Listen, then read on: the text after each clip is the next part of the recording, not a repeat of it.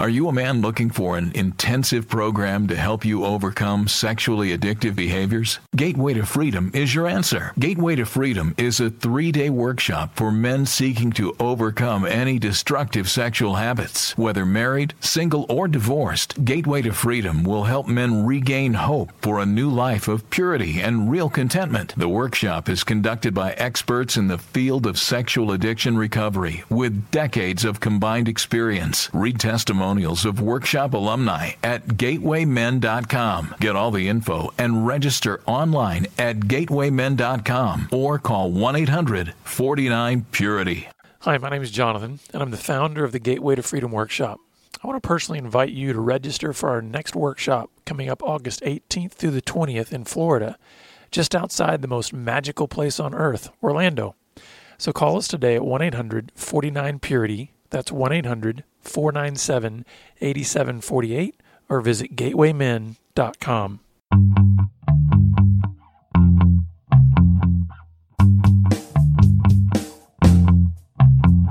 You're listening to Pure Sex Radio, training men, educating women. Brought to you by Be Broken Ministries. Visit us on the web at puresexradio.com. Good day, radio listeners. Welcome to this edition of the Pure Sex Radio broadcast. We're glad to have you with us. My name is Jonathan, and we've got our special guest, Carter Featherston, back with us again. And so, Carter, thanks for uh, deciding to join us again. Thank you, Jonathan. Glad to be back. Yeah, so Carter, in our last session with you, uh, we really enjoyed being able to hear your story and how uh, you you grew up in this Christian home, how you uh, got locked into this this false identity of shame when you were a fifth grader, and then it that bled over into then being introduced to uh, masturbation and other sexual activities all throughout, you know, uh, teenage years into adulthood, and even into uh, even into your marriage, and just how that secret um, was being carried all throughout your life, but then how you found hope and redemption and healing through uh, real, true brokenness. And so we, we are grateful that you shared your story with us. And listeners, if you um, if you did not hear that broadcast, you can simply go to our website at puresexradio.com and click on the archives section, and you'll be able to hear Carter's story. But Carter, what I would love for us to do in this episode is really unpack kind of these fundamental essentials to living a life of sexual integrity, living a life, if I could put it this way, the way God's designed our sexuality to work. And I think there's 3 mm-hmm. three areas that I'd really love for us to focus our time on. One is deconstructing that false identity with our true identity. The second is is really having a, a fuller grasp and understanding of of grace and how it actually operates and manifests in our lives. And then finally, just the importance and the, the critical necessity of the Word of God in our lives. So, how about if we start unpacking the identity issue? And I know that that's a huge, huge issue, but we're really trying to uh, look at just the the shame identity that you talked about last time, which is so prevalent in people who get entangled in sexual strongholds. And how do we how do we deconstruct that false identity and embrace the true identity that we have in Christ. Yes. For me, understanding identity was clarified a great deal the day I understood there's a difference between your spirit and your soul. Now, we, we talk about spirit and soul, but we often don't really understand and clarify the difference between them. And so I draw diagrams all the time when I counsel, and I show the difference between your spirit and your soul and help people understand. When you received the Lord Jesus Christ as Savior, His resurrection life, His righteousness and holiness was imputed into your spirit. You received Him in your spirit, not in your soul. Uh, 1 Corinthians 6:17 says, he who joins himself to the Lord becomes one spirit with him. One spirit. So our spirit is one with Jesus Christ, and therefore, when we talk about identity, we're really talking, when we say Christ is my identity, I've come to understand that what that means is my identity is whatever's in my spirit. And in my spirit is the life of Christ. And so I am the righteousness of God in Christ Jesus in my spirit. Even if I'm looking at porn, at the moment I'm looking at porn, my spirit is still one with Jesus Christ. I'm simply betraying my true self when I'm looking at porn. Mm-hmm. And so, uh, to clarify for people, and here's what pastors always do pastors always teach something of what I just said. I've been around these pastors, and they say, "Oh yes, now don't don't forget, you are the righteousness of God. You are righteous. You're righteous right now." But he doesn't say in your spirit. He just says you are righteous, and I can imagine 95% of the congregation is sitting out there thinking, Pastor, no, I'm not. No, I'm not. Right. You should have seen me yesterday. Did you see what I did yesterday? How I yelled at my children yesterday? I'm not that. And he leaves off three words in the Spirit. And I just think, oh, Pastor, please, please include that. I am holy and righteous in my spirit, and that's where I have a new identity. My shame is out in my soul. And so I help people understand as God began to reveal to me the shame is in my soul. I had a whole nother identity out there in my soul. It was the identity of being inferior, inadequate, disappointment to God, despicable because I masturbate, and that shame based identity is out there in the soul, but it's the phony part of me. It's the broken part. It's the part of me that God came to set me free from with his life in my spirit. And so uh, so and would I, you say it, would you say another distinction is that the soul is often where we talk about the uh, sort of the housing of the mind and the will and the emotions and those types of things, and the spirit is more of uh, the the life or death component spiritually in terms of whether or not we are um, in the old man or in the new man in terms of the spirit. But the soul is often the place at which all of our emotional selves sort of get worked out. Is that a fair sort of distinction between spirit and soul in your in your opinion? Well, yes, uh, yes, it does. Although when people talk about the soul as having mind, will, and emotions, the spirit also has mind, will, and emotions. Uh, I think I, I draw a diagram in which our mind is part spirit and part soul. And how do I know that? Because Romans 12:2 says I need to renew my mind. But 1 Corinthians 2:16 says I have the mind of Christ. Mm-hmm. Wait a minute. How could I have the mind of Christ and I need to renew my mind because Christ doesn't need to renew his mind? Those two verses would be contradictory unless part of my mind is spirit and part of my mind is soul. And so in in the mind of Christ is where I house my new identity. In the mind of Christ, where I'm in full agreement with God's word, in the Spirit, I know I am the righteousness of God in Christ Jesus. My spiritual emotions are things like peace and joy and patience. And in my will, in the spirit, I always want to do good. Mm-hmm. You know, when you read when you read Romans seven, and Paul sure. has that great struggle, he never once says that he wants to do evil. Every time he talks about what he wants to do, he wants to do good. He wants to do the right thing. He just doesn't always do it. So that told me, ah, even the will, there's a will of Christ, there are emotions of Christ to go along with the mind of Christ. And so I help people see that distinction as God taught it to me then. So out in my soul, I've got a mind that needs renewing. I've got emotions full of anger and fear, depression, rage, jealousy, and envy. And then I've got a will in the soul, a will that always chooses to go to masturbation and pornography for comfort. Mm-hmm. And so well, and I think this I think this distinction is is is really made clear in scriptural passages like Romans seven, Galatians mm-hmm. five, where we're taught, taught there's this inner conflict that we see that hey, you know, the desires of the flesh are contrary to the desires of the spirit, and you know they're at war with each other, and that yeah. might help our listeners to be able to under you know to be able to scripturally look and say, hey, here's where you can see vividly what this this difference looks like between your spirit and your soul and kind of this this war so to speak that's going on which is why you can have a pastor that's saying you're righteous you're righteous and everybody in the congregation is going what?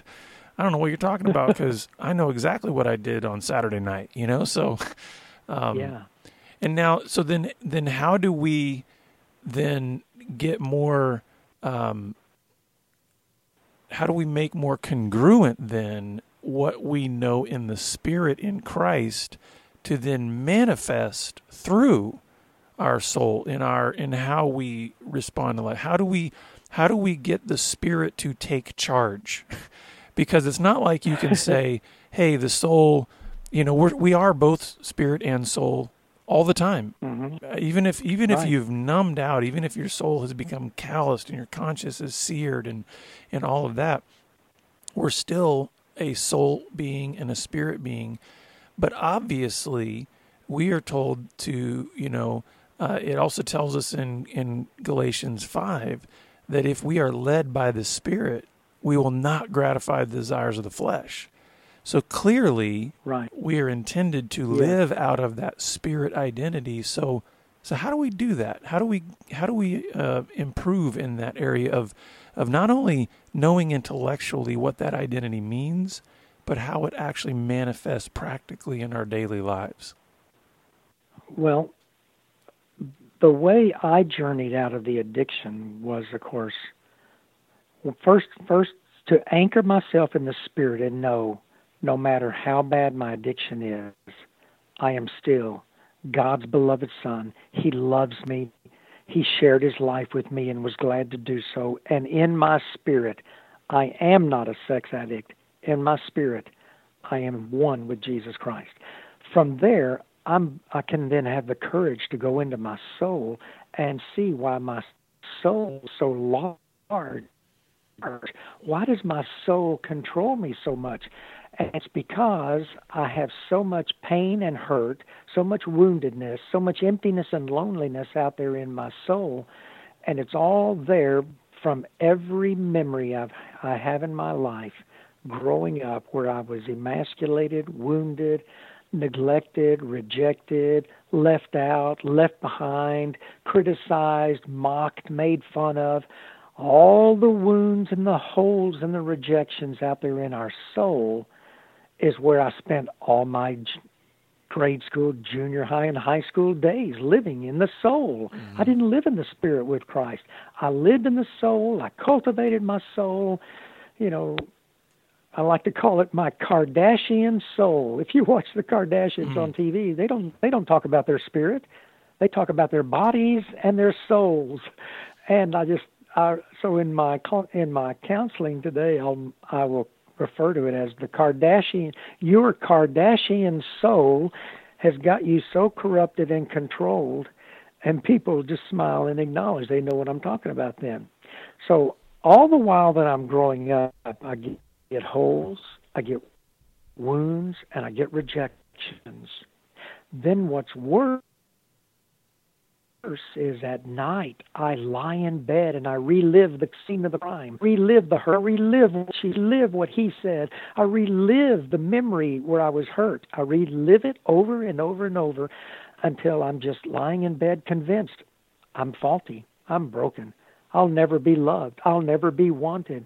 I'll never be admired. What am I going to do?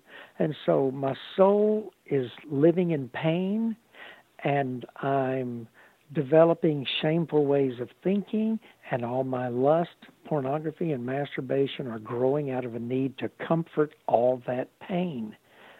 And so the healing comes in going out into the soul, memory by memory, one memory at a time, going out there.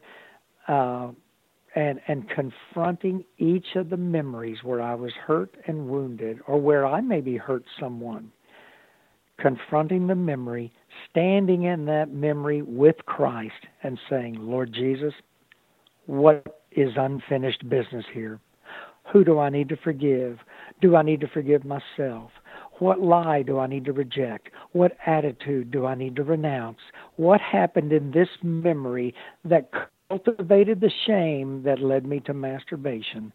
And so day by day, I went in for a season of my life. Every day I went in and asked God for a memory of what's out in my soul that's unfinished, that drives my need for comfort, that I have attached to masturbation. Where is it, God? And day by day, the Holy Spirit would bring up one memory. I'd enter into that memory with the Lord Jesus and I would forgive people, forgive myself. I would renounce lies that I bought that day, renounce the attitudes I copped, and submit myself to the Holy Spirit for His renewing work, and even let the Holy Spirit speak a new truth to me to replace the lie. And day by day, for a short season of my life, I just went back through my history of shame and God took me memory by memory into his healing presence, and I took out the sting of shame, mm-hmm. memory by memory. Now, Carter, what is the significance and the role of, of grace in this whole process? Because I think, you know, as, as you're saying all of these things, you know, going into memories, I can just imagine so many of our listeners going, wait a second, listen, I, I want to go forward. I don't want to go back. I don't want to look backwards. And and and yet obviously all of our wounds, if you think about it logically, all of the wounds we carry are historical. You don't have future yeah. wounds. you can only carry historical wounds. Right. So then I, how I right, how important then is the grace of God in this process of transition from living out of a false identity to now actually living out of the identity that you have in your spirit in your oneness with Christ. Yes. Well, you bring up a good point, Jonathan, uh, of an error we teach in the church. We we often want to run to that verse that says, "Forgetting what lies behind, right. I press on to the high calling." Well, I would challenge the readers who want to press on and not look at behind go back to that passage first. That's uh, Philippians 3. Study that passage. When Paul says, forgetting what lies behind, well, what's the what? What was he talking about? He was not talking about his holes, his wounds, his, his rejection, or his shame.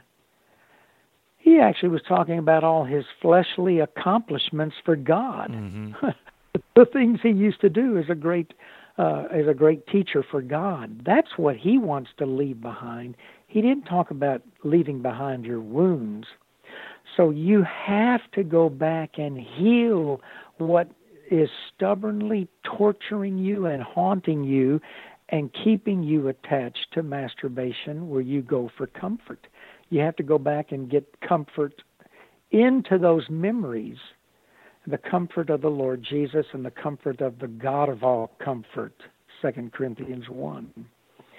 We have a God of all comfort, and we need to go back with Him and meet Him there.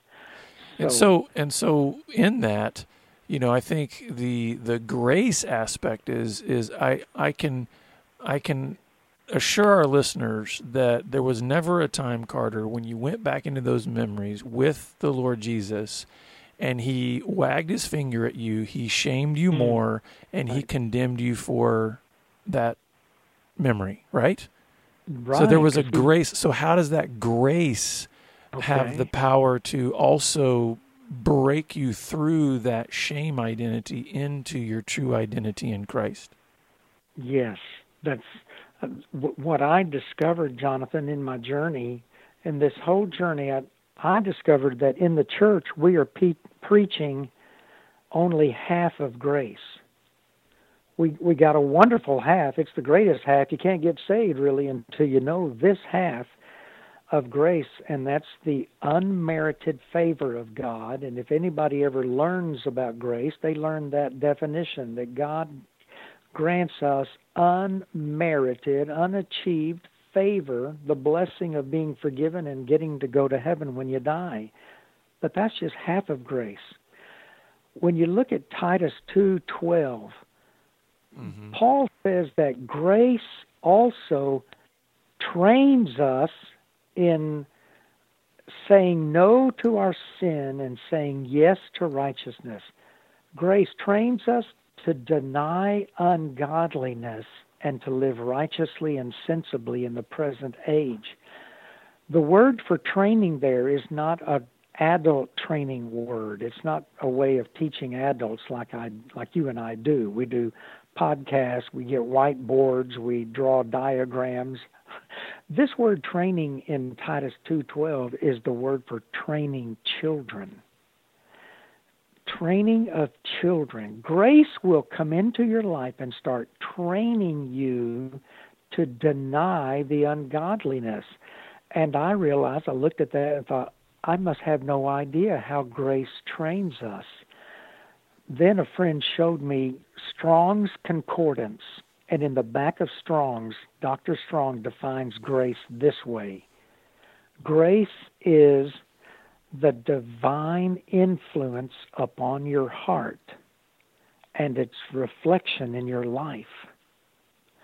Grace is an invisible, wonder working power that moves upon your heart and transforms you and changes you so that it's reflected in your life.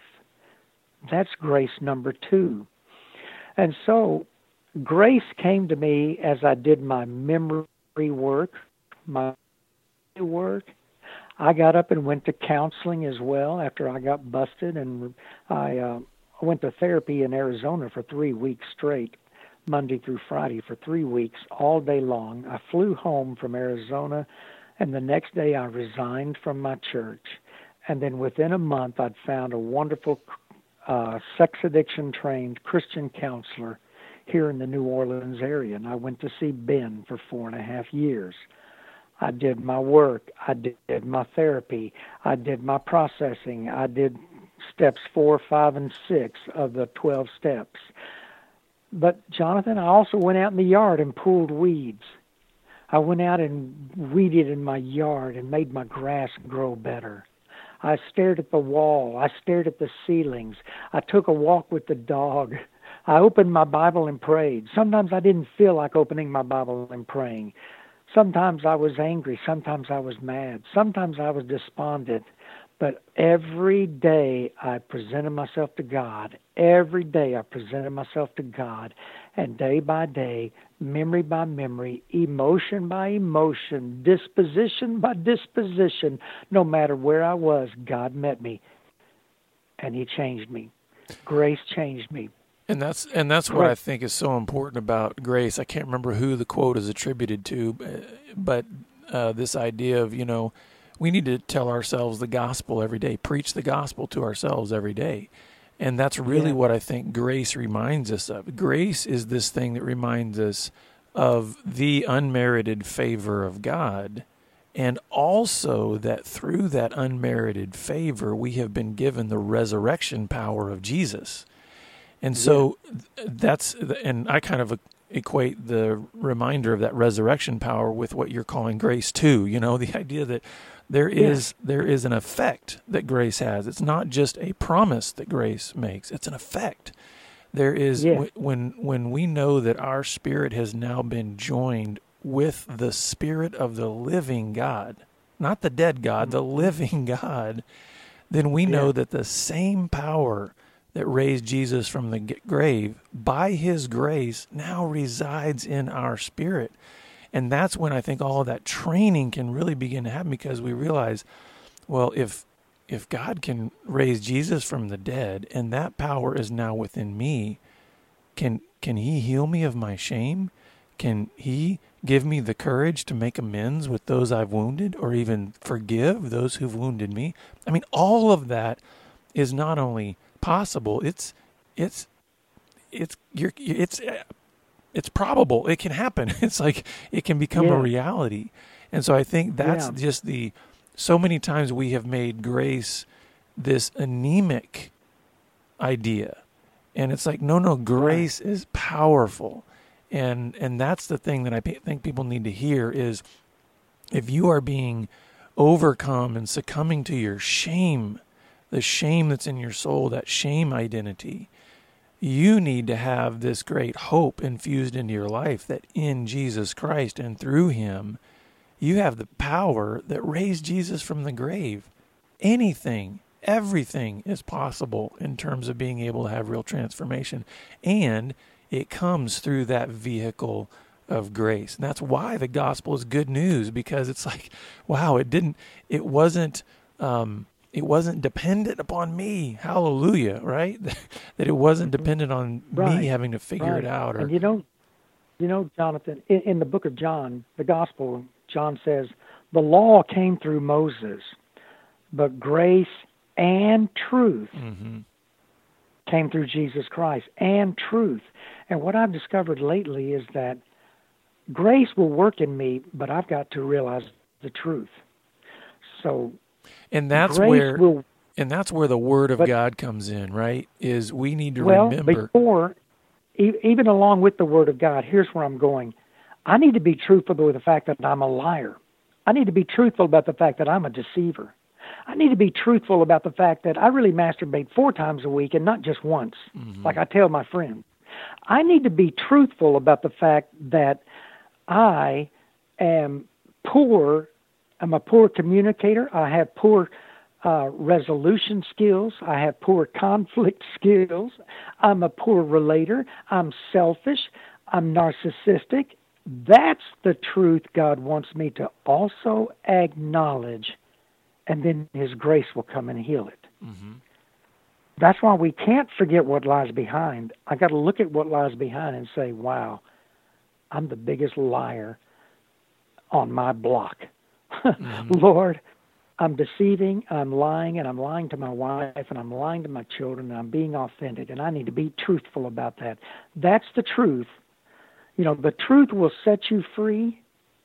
We all know that. Oh, yeah, the truth will set you free. Well, yes, especially the truth about yourself. You are a child of God, but in the flesh, you're a conniving, manipulating, controlling, obsessive, narcissistic little man, and you better bring all that before God or you'll never get well. Mm-hmm. And it's And that so combination, obvious, yeah, it's a combination of grace and truth that really heals us. And we see that in terms of the kinds of environments that are necessary in order for real healing to go on. Because if you have you have all truth with no grace, you have a rigid legalistic system. If you have all grace with no truth, you have this Yeah. permissive environment. And that's why we find the the perfect fullness of both of those mm-hmm. in Jesus Christ. Not grace or truth. He was full of grace and truth. And so, Yes, Carter, I. I really appreciate your your time and your insights. Why don't you share with our listeners where they can get a copy of your book that might help them continue to grow in these areas of identity and grace? Yes, well, thank you, Jonathan. My book is titled God Knows Your Struggle and He's Got Help. And it's an ebook, so it's at the Kindle store on Amazon. So you'll need to have a computer or an iPad that has a uh, the uh, Kindle app, so you can download it. And it's uh, you'll just find it there on the Kindle uh, page, the Kindle store at Amazon.com. I've got it on sale today for 99 cents, um, and uh, would love for people to find it. You can also go to my blog, carterfeatherston.com, and the book is offered there as well. And if you like some of these themes, I think my themes are real complementary to to yours, Jonathan. But I talk about identity and grace a lot in my blog. Yes, thank you so much, Carter. And uh, listeners, we'll have those uh, links posted on our website as well. And uh, uh, listeners, we're glad that you've been with us, and we look forward to having you back here again next time on the Pure Sex Radio broadcast. Pure Sex Radio is paid for by Be Broken Ministries. Visit us online at puresexradio.com.